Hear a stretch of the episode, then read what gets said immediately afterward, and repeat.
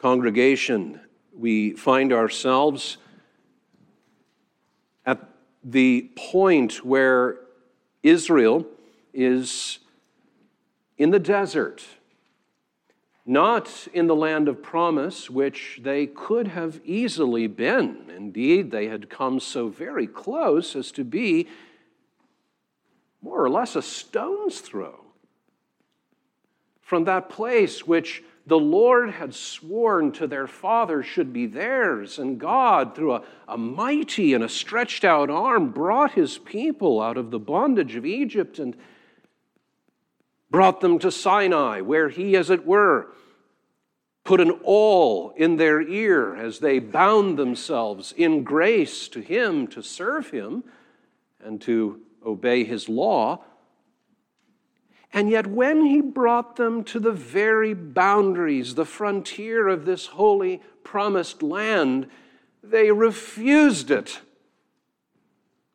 They would not listen to the two witnesses. And it's always a minority, isn't it? The truth has so few friends. The true gospel oftentimes is, is so very marginalized even among the people of God. And so the Lord turned them right around because they despised the gospel that was preached to them. And so, you, dear friends, you are so very close. The kingdom is near to you. But as you know, it is, it is not an automatic thing.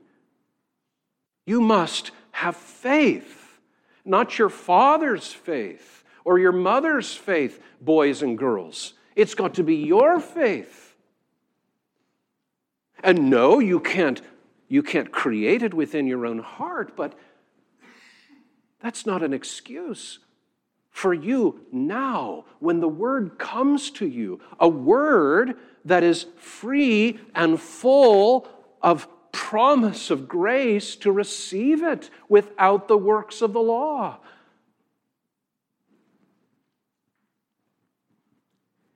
Well, in particular, before the chapter which we are to consider this morning and this evening with God's help, the immediate context is after Korah's rebellion.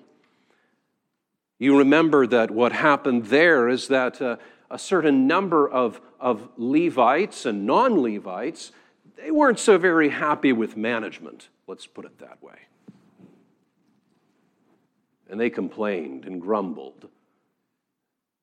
And the sons of Korah, in particular, weren't happy that although they had been made a priestly tribe, yet they wanted more. And Aaron, he is the, the high priest, and, and so there is this discontentment, and you have various factions coming together. And, and then there is the challenge you take upon you too much, Moses and Aaron. We are all holy. It's that, that spirit of carnal democracy. We, the people, the 51%, are absolute. That's a fearful thing, isn't it? And that's not to say that God hasn't honored the common man and woman or the common people of God. But we have all received the taint of original sin, and we should beware of the 51%. Well, when all is said and done, the ground has opened up. It is consumed Korah and all that belonged to him. A fire goes out and destroys uh, 250 princes who passed through. They had the, the, the brazen gall to go through with this test, preparing their censers to, to demonstrate that they were indeed the Lord's chosen. Well, they all die, and those censers are beaten into covers to be placed over the altar to remind, a sober reminder don't come to God in a way that He is not appointed. And the Lord will choose that man whom he will bring into his presence. And if you want to come to God, you've got to attach yourself to that man. And there's the gospel again. Indeed, friends, we can't walk around in the Old Testament even a few paces before tripping over, may I say it reverently, the gospel. It's everywhere. Well, as we consider this next chapter, this next development, Aaron's rod blossoming, we have the Lord gives yet another sign, another sign by another test to confirm his chosen priest, the man whom he has chosen to bring the people of God to him. This sign, this blossoming of Aaron's rod will silence the rebels and stand through the generations as an enduring witness to keep them and hedge them in from, from themselves, from sin, from death, and to, to hedge them unto life. Let us consider uh, this token against the rebels as we have it in the language of the King James Version. Aaron's rod, a token for the rebels. We'll consider this passage in two parts. And first, let us consider uh, this morning four points. We have a parallel test in verses 1 to 7. Second, in verse 8, a parallel proof. Third, the response of the people, carnal despair. And fourth, an abiding token, solemn yet sweet. So, first, a parallel test. We say parallel because the Lord has already lowered himself with the congregation that was clamoring and contending and fighting in their unbelief and in their, their swollen pride and self importance. We are all holy.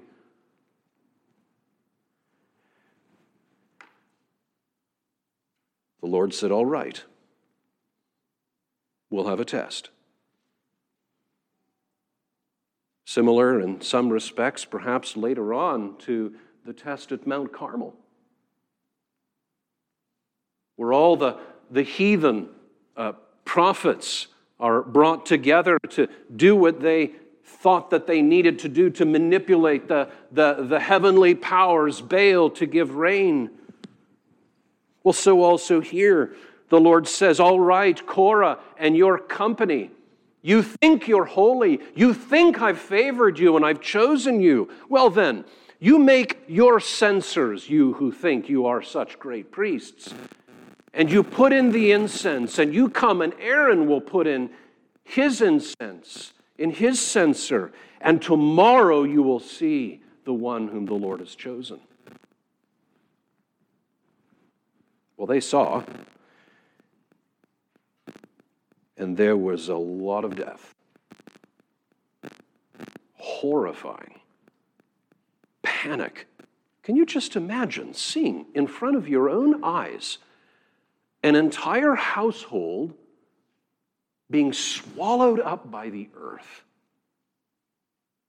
Everyone's running. The, the, very text indicates so. It, it would make a lot of sense, wouldn't it? No one wants to be caught up in this conflagration. Isn't, isn't this always the way? Sinners are so willing to sign up for the cause against God and against truth until God comes to town.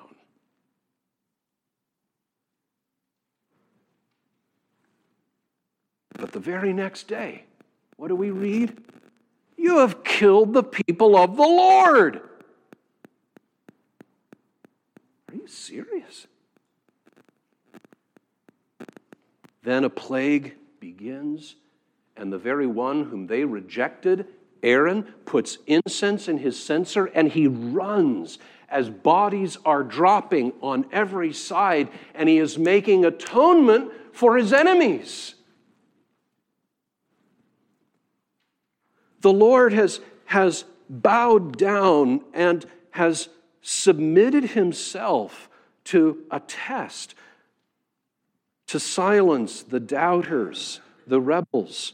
And now he does it again because he knows the heart. You see, unbelief is so deep and so stubborn. You would think it'd be enough. You know, if I saw an entire household being devoured by the earth, with all the screams and the shrieks and the mothers holding their little babies, clutching them, trying to protect them, and yet it is all in vain. I would certainly not follow on in unbelief. I would submit to the Lord. Really? Really, you would?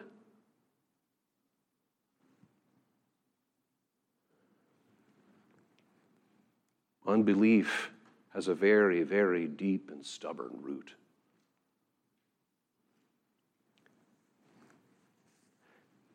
And so the Lord, He will, as it were, lay it to rest Now, of course, we know that even this miracle cannot regenerate the heart. But the Lord will silence those who contend. And so again, the Lord subjects himself and he subjects his man to another test, another overnight. Moses is told, Take 12 rods, one rod, one staff for, from each of the houses, write in their presence, let them all see, write the name of the tribe on each of the rods. And on the rod for the house of Levi, write Aaron's name. These are dead pieces of driftwood. They have not had any organic connection to, to the earth for, for some time and everyone sees it, everyone understands. And then God says that you will place these in the tabernacle of the congregation. Where I will meet with you. And it shall come to pass that the man's rod whom I shall choose shall blossom. Notice that language again. The man whom I choose. Blessed is the man whom you choose and you make approach unto thee. It is not of him that willeth, nor of him that runs, nor but of God that shows mercy. And more than that, as we shall see, it is a sign that the only one who can be the mediator between sinners and a holy God is one whom God appoints and not man. And it shall come to pass, the Lord calls it. And boys and girls, this isn't Babe Ruth pointing his bat to the bleachers. The, Lord knows how to humble such proud men. But the Lord who calls the end from the beginning, says exactly what is going to happen. It shall come to pass that the man's rod whom I shall choose shall blossom. And I will make to cease from me the murmurings of the children of Israel, whereby they murmur against you. Now, again, we don't have, at least explicitly in the text, a repeat of their murmuring, but there's been enough of a precedent, hasn't there been? And God knows their hearts, and He is going to stamp the last bits of at least the reasons for doubt, although God should never have to do this, should He? Does the Lord really need to prove Himself? And what is man that he should insist that somehow God, the great authority and, and, maker of all things, and the one in whom we live and move and have our being, We breathe in the oxygen that He has created as, a, as an envelope around our world. Your heart beats again and again and again because of His sovereign good pleasure. And the instant that He wants it to stop, there is nothing you can do, or any medical professional. And he gives a thousand, a thousand and thousand. Untold numbers of proofs. The heavens declare the glory of God. And then within redemptive history, we, we just have miracle upon miracle that were witnessed.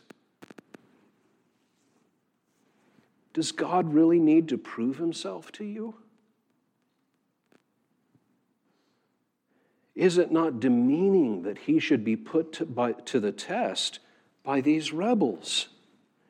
And yet he does.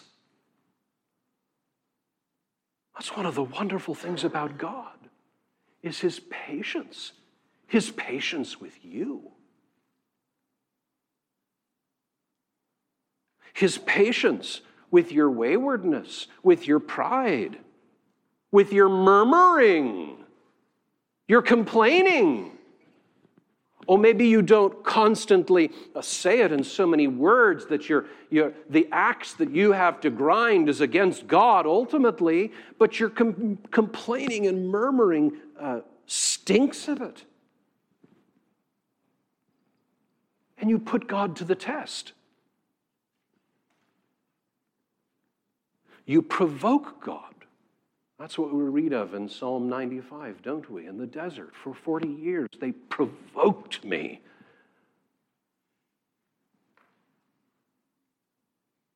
And yet, how patient and good. Do not tire the Lord. Do not weary him any longer with your unbelief. It is a burden to him. All your excuses, they are, they are a burden to him. I am the God who has brought you out of Egypt. Open wide your mouth, and I will fill it. And yet you constantly put me to the test. Don't test the Lord. Don't step out. Don't step out in disobedience and assume the Lord will keep you. Second, we have a parallel proof, a parallel test to the one that the Lord humbled himself to, to, to have himself and his servant pass through, but God will vindicate himself, and that's exactly what he does. And it came to pass, verse 8, that on the morrow Moses went into the tabernacle of witness, and behold, the rod of Aaron for the house of Levi was budded, and not just that, but brought forth buds and blossoms and yielded almonds. It's a little extra. And it's really not so little, is it? How long do you, those of you who have green thumbs, how long do you wait for the little seed to bring forth its buds and its blossoms and its fruit? James says, the, the husbandman, the farmer, hath great patience, waiting for the fruit. He hath long patience for it as he waits for the early and the latter rain. That's the way it is so oftentimes. And yet, the Lord does something absolutely miraculous and instantaneously fast forwards the whole process of life. And everyone saw it. These things were not done in a corner. The whole congregation, they were there when Moses had all those rods. The names were written. There's no funny business going on here. They all saw those rods go into the holy place. And one comes out the next day. And Moses brought out all the rods from before the Lord unto all the children of Israel, and they looked and took every man his rod. Boys and girls, when you read the Bible stories, they're not just stories, they're histories, they're accounts the entire congregation was called as witness. These people witnessed these things. Just as they witnessed the grapes of Eshcol, they saw them with their eyes. Now, they also saw the counter evidence the giants. They reached up so very high, and we felt like grasshoppers before their eyes. And, and their cities, their walled cities, the walls reached up unto heaven. Interesting how exaggeration so easily creeps into our language by unbelief.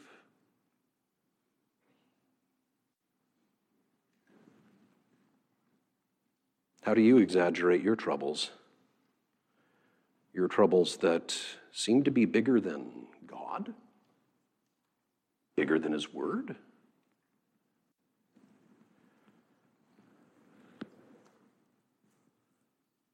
They looked and took every man his rod.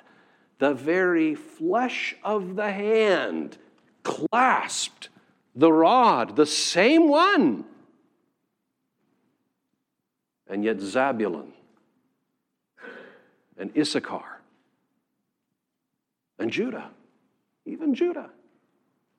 It was just a dead piece of driftwood as it had been the day before, but not the rod whom the Lord chose. Friends, the Lord hastens his word to perform it. Striking how we, we have that language that comes to us from Jeremiah 1. Jeremiah, what seest thou? And I said, I see a rod of an almond tree. Then said the Lord unto me, Thou hast well seen, for I will hasten my word to perform it. Now, there's a play on words that we don't see in the English. The almond being closely related to the word for hasten. Consider how many miracles the Lord has wrought that are essentially the hastening of goodness. The water is turned into wine,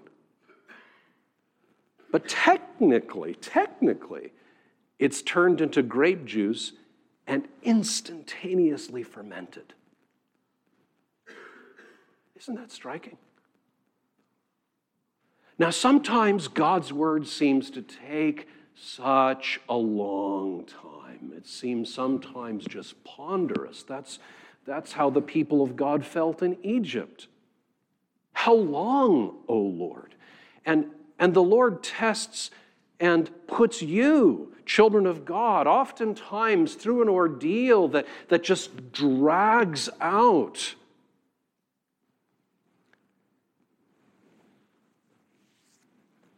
But the Lord will always fulfill His word and when he fulfills it, there is nothing that can stop it. And to the eye of faith, especially when we see the fulfillment, we will understand with the Lord a day is as a thousand years, and a thousand years is one day. And so, however, we may not be able to understand that when Jesus says, Behold, I come quickly, when he finally comes in the clouds, we will know it's true. He did not drag his feet in the nick of time.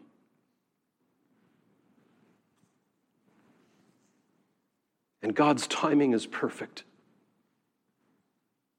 Now, He may wait till the very, very, very end, but if He does that, He does it for good reasons. And then the heavens open. The windows of the heavens open, and He rains down His blessings. Struggling Christian, hold on. The Lord hastens His word. He hastens His word to perform it. Believe it. Said I not unto thee that if thou wouldst believe, thou shouldst see the glory of God? If you believe, you will see the glory of God. Now, if you don't believe,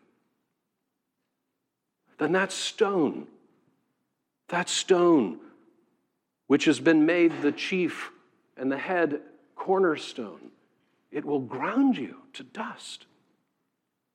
Like that man who said, How, how is it possible, Elisha, that, that here in Samaria, where we're, where we're on starvation rations, that the very next day we're going to have such an abundance? You will see it with your eyes, but you shall not eat of it with your mouth.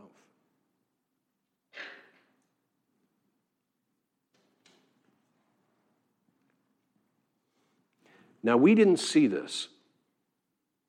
I didn't see it. You didn't see it, but we believe it as God did this and manifested it to witnesses. And that's the gospel. That's the good news. The good news is that God has stepped into time, into our wicked and wretched and broken world, our world full of murmuring and pride and, and trying the patience of God.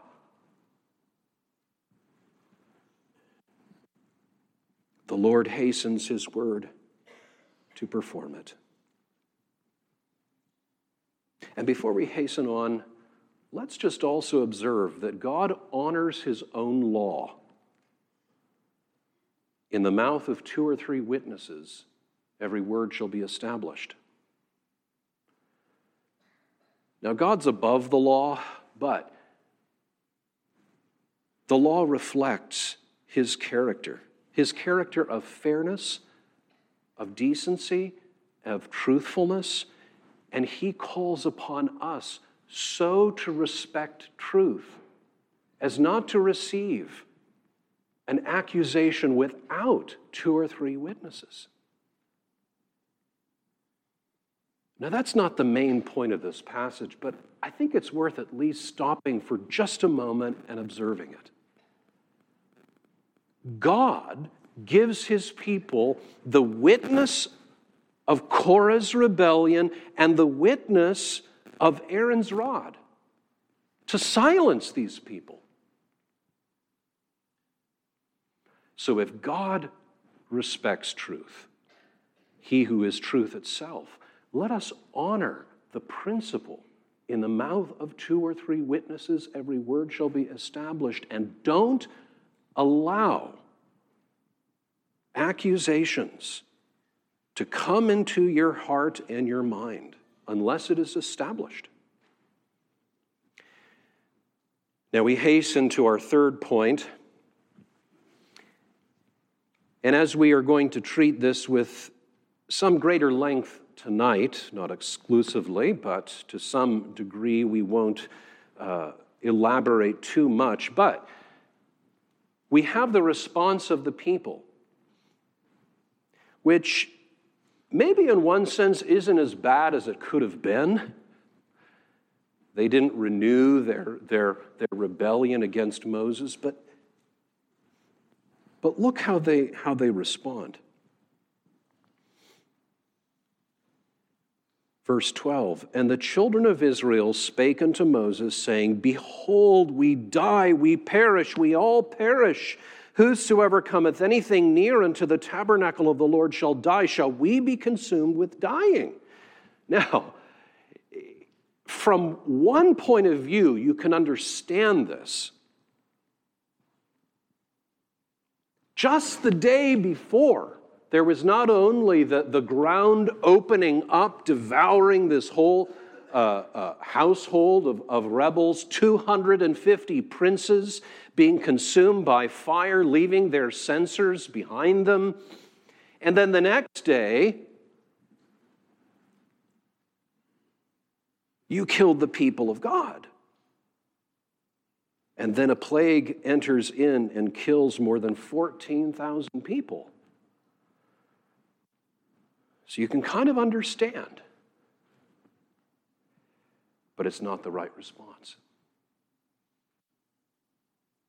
And not only that, but let's remember that God entered into this new test to prove himself yet again, causing Moses to have that rod that, that budded for his brother Aaron and not only budded, but blossomed, and not only blossomed, but brought forth almonds.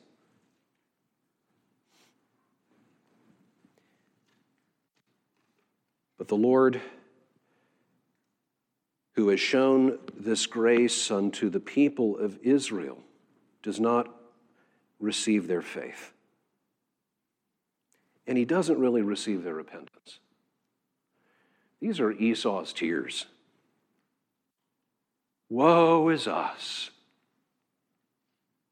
All of us were dying. Are we just going to die even more? How long are we going to stop dying? Well, the question might better be when will you start believing? When will you stop murmuring and complaining? I am the God of life. I am not willing that you should die. Why will you die, O house of Israel? Why will you die? It's unreasonable. I don't want you to die, and yet you are bent on dying.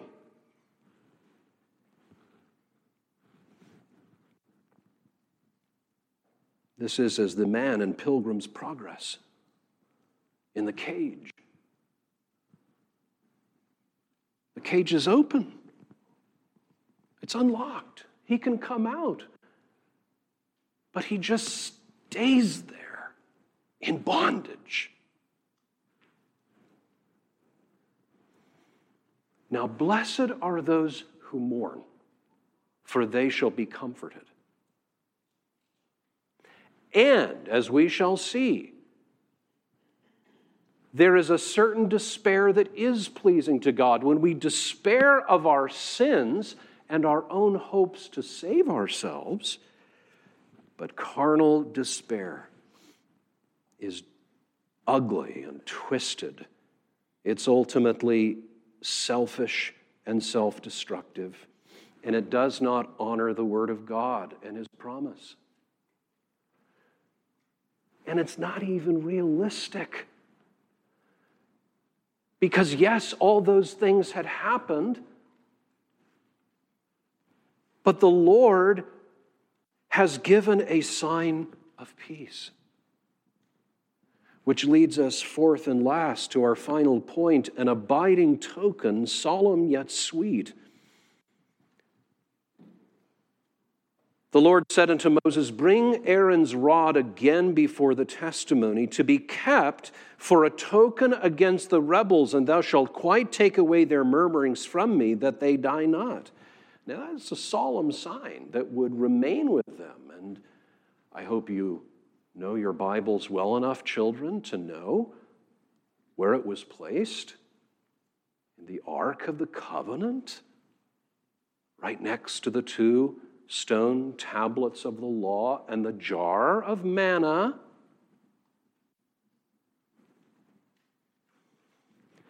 Very solemn sign. The context of that for anyone who knew their Bible history would know how many people died just prior to that rod miraculously budding and blossoming and bringing forth the almonds. And this is to be kept for a token against the rebels. And that's what they were. That they not continue to disbelieve and murmur. But it's also a sweet token that they die not. That they die not.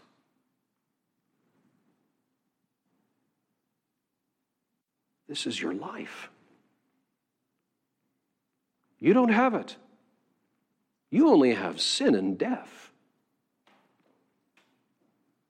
If the, if the history of God's people under the Old Covenant shows us anything, it reinforces what Paul the Apostle called the law of sin and death.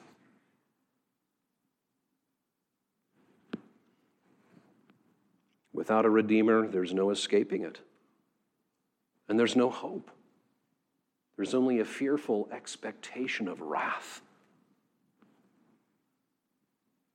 And what was experienced by Korah is even just the entryway into what we fully understand with the clear light of the New Testament is not merely six feet under, but the death that never dies. As these were taken alive down into the pit, the Bible is telling us that there is a, there is a grave in the grave. It is outer darkness. There is weeping and gnashing of teeth. There is the constant gnawing of the conscience into eternity. It's a fearful thing. That's what Jesus tells us about. And Jesus, who is Jehovah in the flesh, doesn't tell us about hell simply to scare us. He tells us because Jehovah in the flesh cares for humanity and does not want them to die. Why will you die? You who are, as it were, addicted to death. Why are you addicted to death? Because you are addicted to sin. Maybe not all kinds of sins, maybe not like the guy over there who you think is so unworthy. Oh, but you have your own stinking sins that are hell worthy.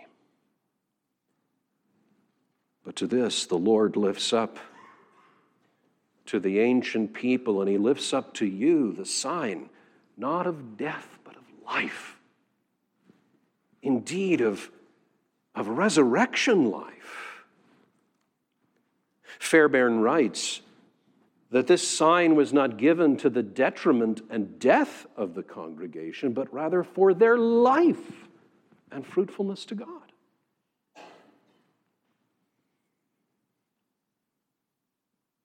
It's as the dove after the, the great flood and the horror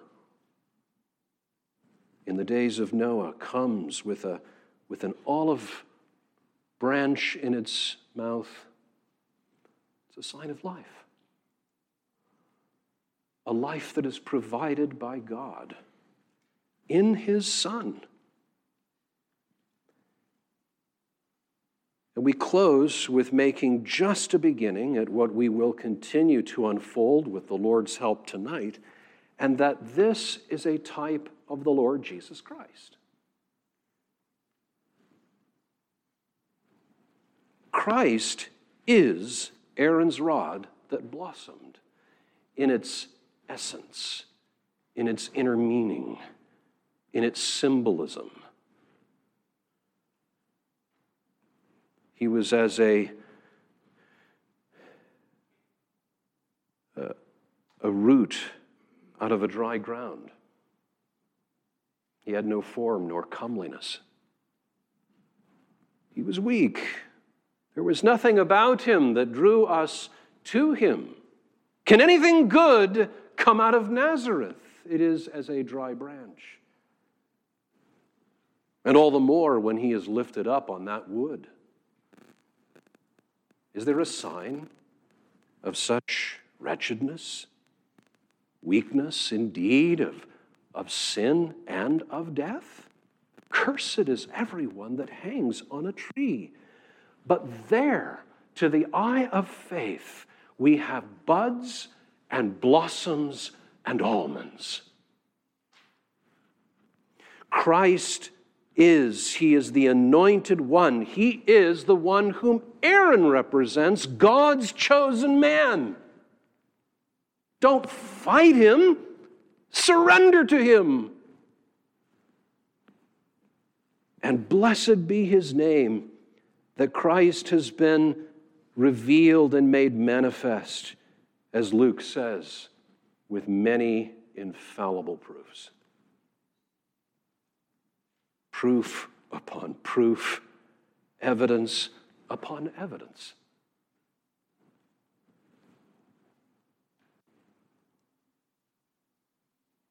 Thomas,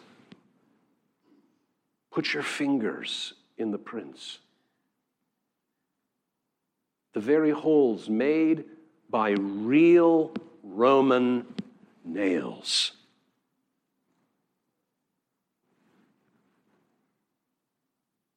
He died. You know, the Muslims, they don't believe. They don't believe that Jesus as a prophet could die. That would be beneath him. But the Romans saw when that spear was pushed through his rib cage and outflowed blood and water, and they did not break his legs. Why? Children, you know why. Because he had already died. There was no doubt that he was very much dead. And three days later, there was no doubt, at least increasingly, no doubt that he was very much alive. I love that. Uh, can we even call it a kind of a creed in 1 Corinthians 15?